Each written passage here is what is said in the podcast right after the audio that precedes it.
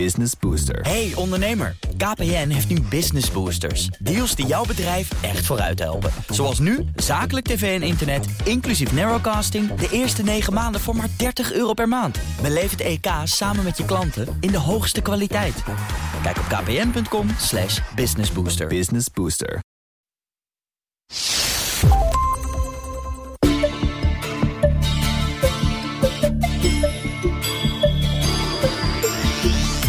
Is op steeds meer plekken aanwezig dankzij de nieuwe zijderoute.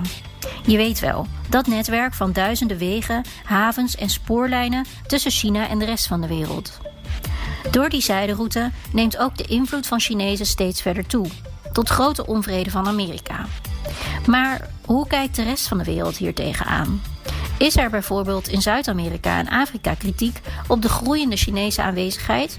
Of wordt China daar nog steeds met open armen ontvangen? En is er nog een rol weggelegd voor Europa? Of staan wij definitief langs de zijlijn? In dit nieuwe seizoen van de China-podcast zoek ik, Liao Wang, antwoord op deze vragen.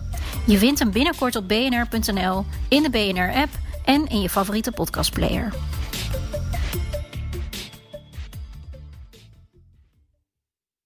Business Booster. Hey ondernemer, KPN heeft nu Business Boosters. Deals die jouw bedrijf echt vooruit helpen. Zoals nu, zakelijk tv en internet, inclusief narrowcasting... de eerste 9 maanden voor maar 30 euro per maand. Beleef het EK samen met je klanten in de hoogste kwaliteit.